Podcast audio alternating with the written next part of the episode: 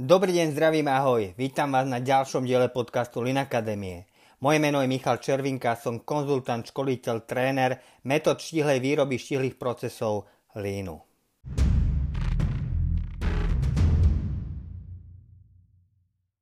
Dnes naviažem na prvý diel, úvod do zlepšovania. A budem hovoriť o kajzene. Pri zlepšovaní pracujeme so zmenou k lepšiemu.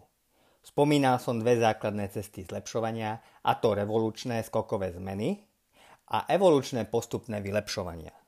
Japonci tým skokovým revolučným zmenám hovoria kaikaku a kaizen to sú tie evolučné postupné neustále zlepšovania. Kultúra kaizen v podobe, ako poznáme dnes, vznikla v USA počas druhej svetovej vojny Spojenci, hlavne Spojené štáty americké, hľadali spôsob, ako naštartovať výrobu. Podobná situácia ako dnes. Motív mali jednoduchý. Získať materiálnu prevahu nad Nemeckom a vyhrať vojnu. To bolo v tej dobe absolútna špička v zbrojárskom priemysle. Spojenci potrebovali systém, čím by premohli nemeckú precíznosť a dôslednosť. Cieľ bol zlepšiť kvalitu a zvýšiť kvantitu výroby vojenského materiálu a rýchlo. Americká vláda vytvorila program TWI, Training Within Industry. Jedna časť tohoto programu bolo priebežné zlepšovanie, ongoing improvement. Priebežné zlepšovanie mal vo svojom výrobnom systéme už Henry Ford a veľmi sa mu to osvedčilo. Manuály TWI nabadali manažérov a zamestnancov, aby hľadali tisíc malých vecí, ktoré by mohli zlepšiť. Doslova sa hlásalo, snažte sa o zlepšenie súčasných činností so súčasným vybavením. Jedným z významných predstaviteľov TWI bol aj dr. Edward Deming, štatistik pracujúci v týme kontroly kvality. Deming učil manažérov, že do procesu zlepšovania kvality musia zapojiť každého jedného zamestnanca.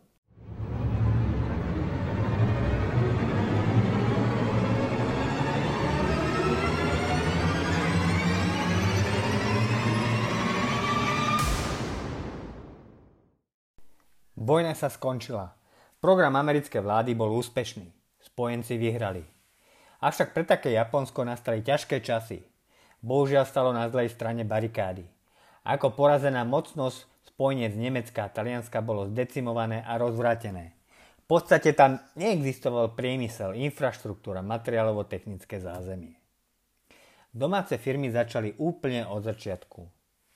Mali však šťastie v nešťastí. V narastajúcom konflikte s Koreou sa Japonsko stalo dôležitým nárazníkom.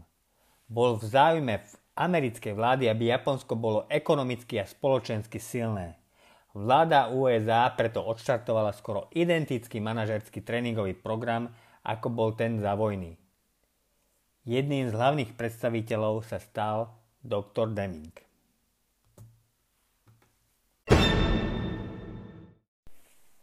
Niektoré pramene hovoria, že Kaizen je staré japonské učenie dokonalovania. Pravdou je, že Japonci majú postupné dokonalovanie v krvi. Zoberme si napríklad taký samurajský meč – Pôvodné meče samurajov, bojovníkov a šlachticov boli kópiami mečov zo starej Číny. Avšak na japonských ostrovoch nie je kvalitná železná ruda a tak výrobcové mečov vylepšovali vlastnosti zbraní technológiou výroby. Japonské meče katany sú vyrábané z ryžovaného železného piesku. Výroba meča trvala niekoľko týždňov a len samotný proces premeny železnej rudy na ocel trval asi týždeň.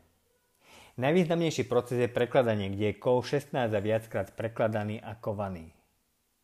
Proces prekladania odstraňuje nečistoty a pomáha rovnomernejšiemu rozptýlu atomov uhlíka v oceli. Striedanie vrstiev kombinuje zároveň tvrdosť s ťažnosťou a výrazne zvyšuje tuhosť ocele. Výsledkom bolo, že samurajské meče katany boli pružné a tvrdé. Ručné kovanie ostria bežne trvalo niekoľko dní až týždňov a bolo považované za posvetné umenie. Tradične bolo sprevádzané širokou paletou šintoistických náboženských rituálov. Japonskí výrobcovia mečov vyvíjali a odozdávali tajomstvo výroby meča z generácie na generáciu. Otázka je, ako sa k tejto technológie dopracovali. Postupne. Výroba samurajských mečov a vlastne akýchkoľvek zbraní v stredovekom Japonsku je typický prístup dlhodobého postupného zlepšovania. A rovnako to platí pre viazanie kytíc, ikebana, čajové obrady, staviteľstvo, záhradná architektúra.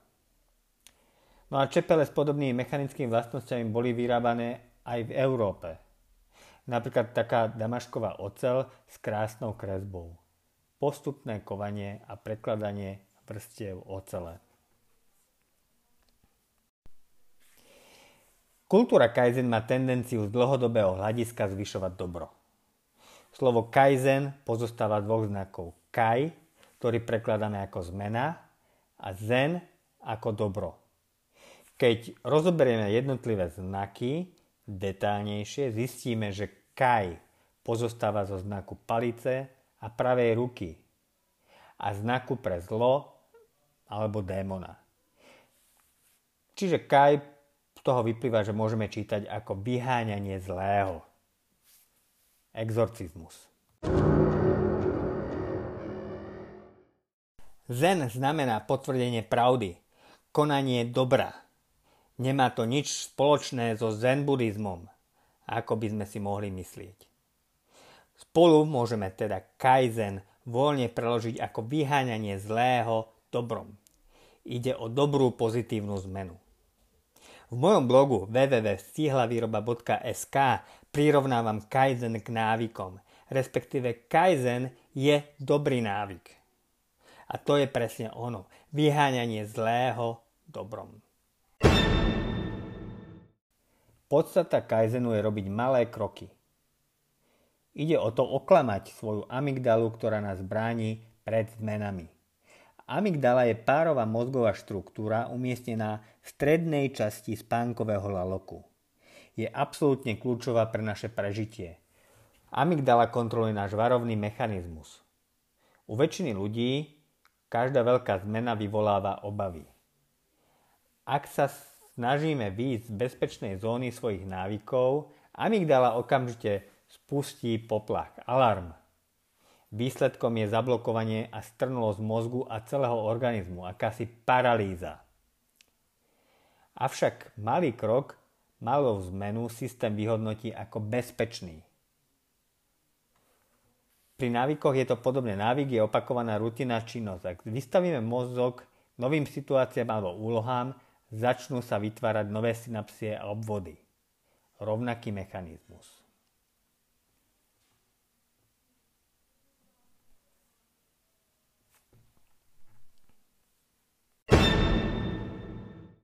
Každé formovanie návykov pozostáva zo štyroch krokov.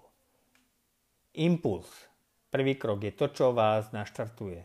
U každého to môže byť niečo iné. Môže to byť napríklad otázka nadriadeného, keď máme reportovať. Rituál. Každodenná činnosť, ktorú robíte. Spustenie rutiny, napríklad ranná káva, cvičenie, cesta do práce, alebo to môže byť pravidelne opakujúci sa meeting. Odmena. Mozog potrebuje potvrdenie, že to, čo robíme, robíme dobre. Odmena na potvrdenie víťazstva. Pochvala napríklad. Hej. Opakovanie. Vykonávanie nového správania znova a znova. Vytvorenie majstrovstva.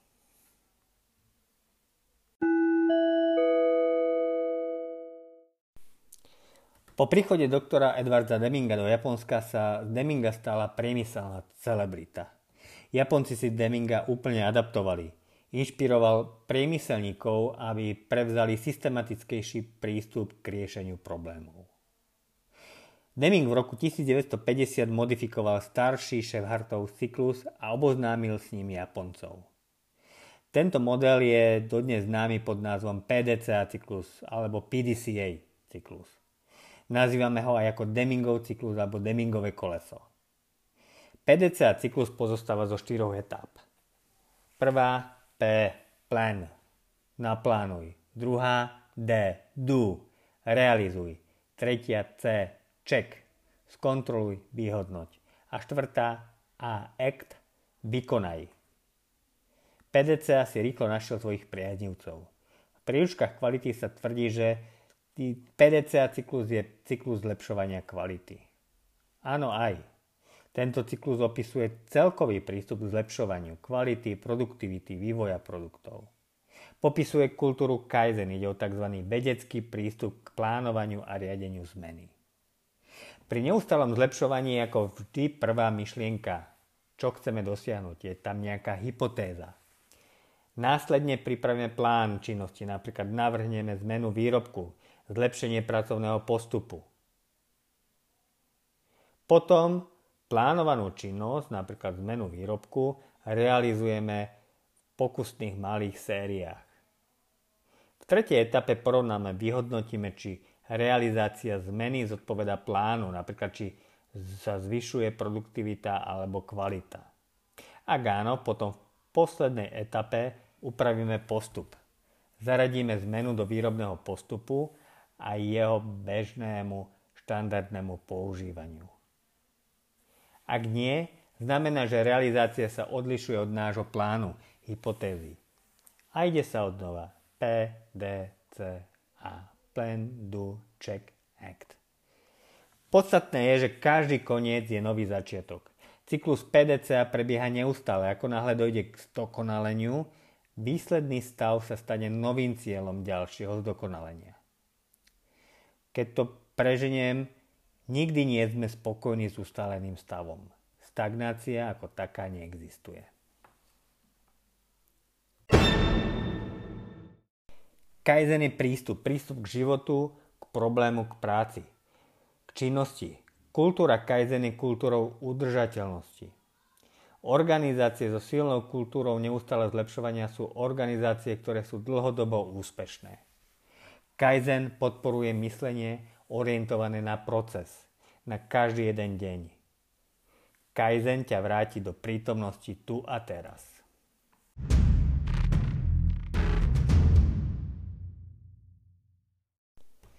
Minulý diel som vám dal výzvu, aby ste našli činnosť, ktorú potrebujete a hlavne ktorú chcete zlepšiť. Že ak budete túto činnosť každý deň čo len o, zlepšovať čo len o 1%, za rok dosiahnete niekoľkonásobné zlepšenie. Verím, že sa vám darí. Prosím, pokračujte v zlepšovaní. Teraz do toho zapojte cyklus PDCA.